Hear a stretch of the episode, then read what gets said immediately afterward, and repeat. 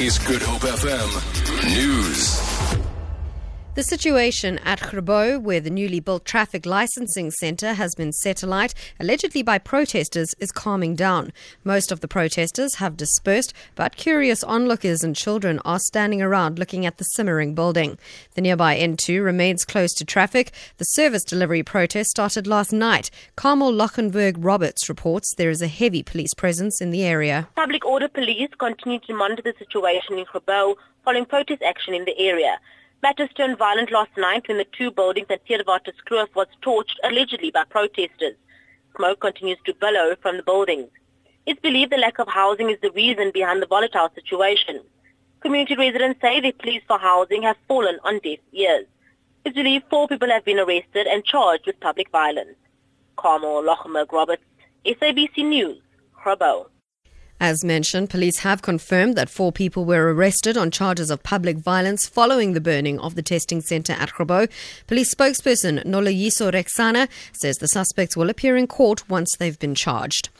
President Jacob Zuma has officially handed over a multi million rand youth hub to the community of KwaMandlenkosi at Beaufort West.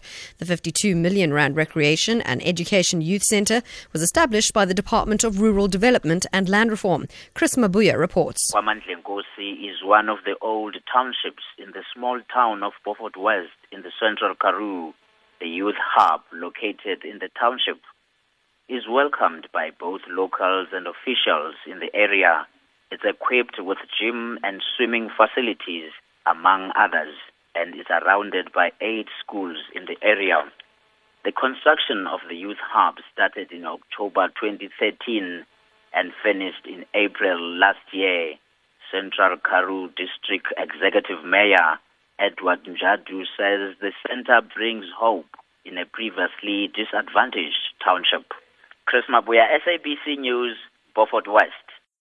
The states in the murder trial of Czech fugitive Radovan Krejcir and four co-accused has asked the court to reject an application by the defence to have the shackles removed from all the accused.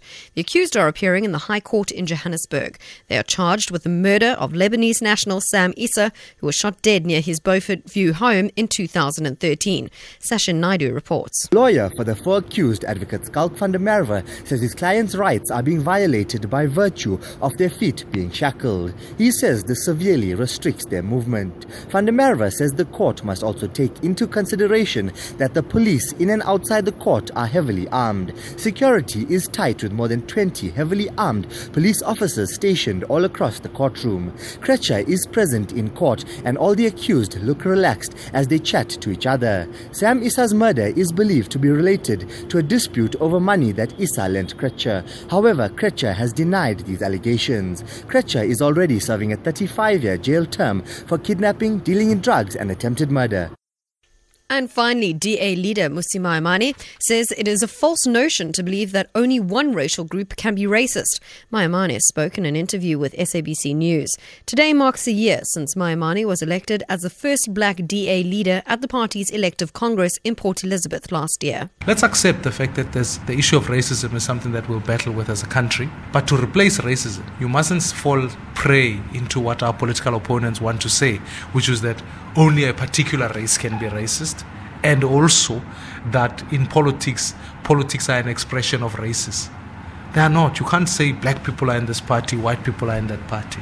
You must rather understand the dream that President Nelson Mandela put forward, which is that of a non racial South Africa. And the DA is the only party that is building that diverse space to continue the dream.